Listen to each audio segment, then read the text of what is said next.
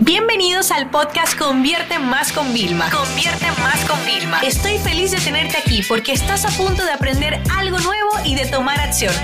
Así que prepárate para tu dosis diaria de estrategias, tácticas y herramientas para escalar tu negocio con fans, publicidad y contenidos.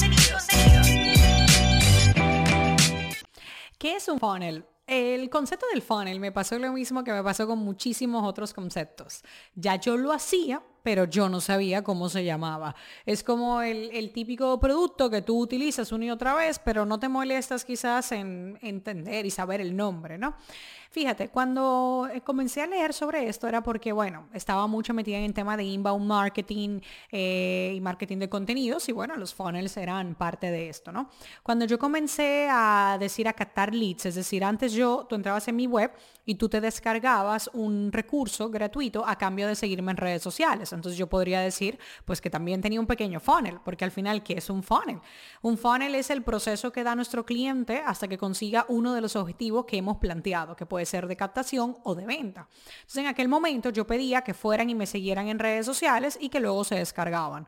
Luego me pasé a que se suscribían por, por el tema de a través de correos y luego yo tenía un autorrespondedor, ni siquiera automatización de marketing. Tenía un autorrespondedor donde se le enviaba a la persona automáticamente lo que habían descargado, ¿no? Y esto es en el momento gratuito. Esto es para construir una base de datos y, los funnels de captación de leads son muy importantes. Inclusive en empresas de B2B, lo único que hacen es captación de leads prácticamente y luego ya a través de ventas, reuniones físicas donde cierran a clientes, ¿no? Que también me gusta hacer la aclaración porque muchas veces se entiende que funnels es solamente para negocios digitales y no es así. O negocios de productos físicos y productos digitales y no de servicios todo el contrario. Nosotros en la Academia de Consultores, a nuestros consultores les enseñamos a hacer su embudo para poder atraer a prospectos y cerrarlo a través de llamadas de teléfono, llamadas de ventas, reuniones con estos clientes, ¿no? Para poder entender y poner en práctica el tema de qué es un funnel, un embudo de conversión en español, tenemos que entender las tres fases. Y cuando entiendes estas tres fases va a ser mucho más fácil que estructure y diseñes todo. Mi recomendación es que cuando empieces a hacer esto, lo hagas desde un punto de vista eh, siempre como en papel o en tipo bullet point como de los pasos. Piensa siempre en tu cliente cuáles son todos los pasos que tiene que dar y si lo dibujas en un papel, quiero que te imagines esto. Dibuja el punto de partida, que es un cliente que entró a Google, ¿vale? Por ponerte un caso, o entró a Instagram, y dibuja qué es lo que tú quieres que hagan, cuál es el objetivo, ese primer objetivo que tú quieres que consigan, esa primera acción que tú quieres que realicen.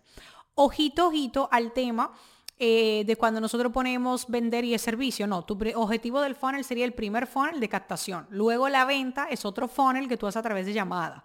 Entonces, si dibujas esto, vamos a imaginar que yo digo, mis clientes están en Instagram, ¿ok? Y yo quiero que venderle uno de mis cursos, ¿ok? Entonces tengo ahí, ya tengo que definir cuáles son los pasos.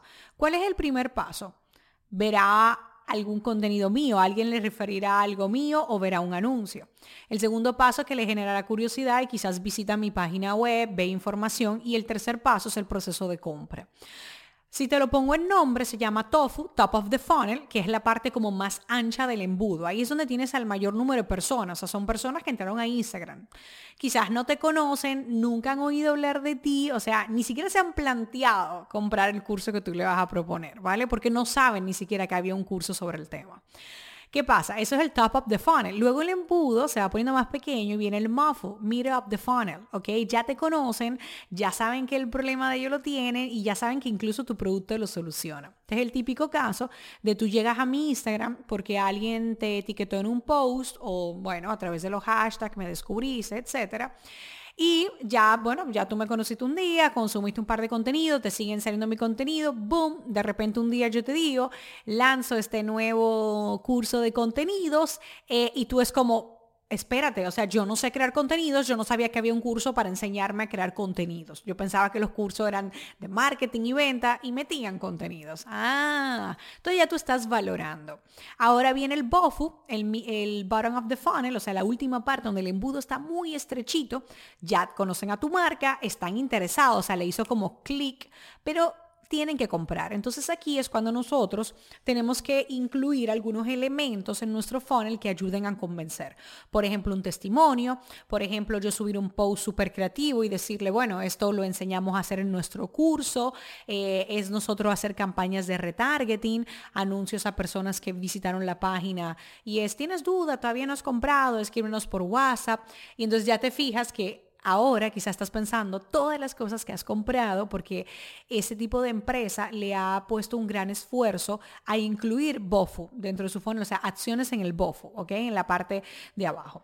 Para nosotros poder crear un funnel con esas tres etapas, aunque a veces te digo, hay veces que hay empresas, yo diría que la mayoría nada más se enfocan en la última y por eso es que sus conversiones son bajas, son muy costosas, ¿no? Es que de una vez extraño compra yo no estoy en desacuerdo. Fíjate que yo, o sea, si escuchas este podcast, muchos de ustedes llegaron a mí porque vieron un anuncio, compraron y se quedaron, ¿bien?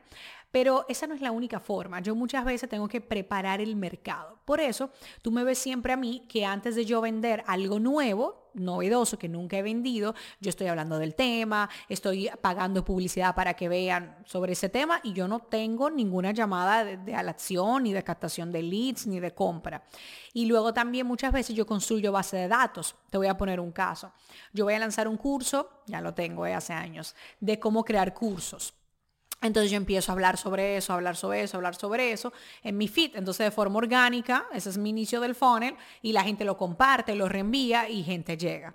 Sin embargo, luego yo digo, voy a hacer un webinar y ahí yo estoy en el MOFU, en el Meet of the Funnel, estoy captando para yo crear una base de personas que estén todavía más interesadas.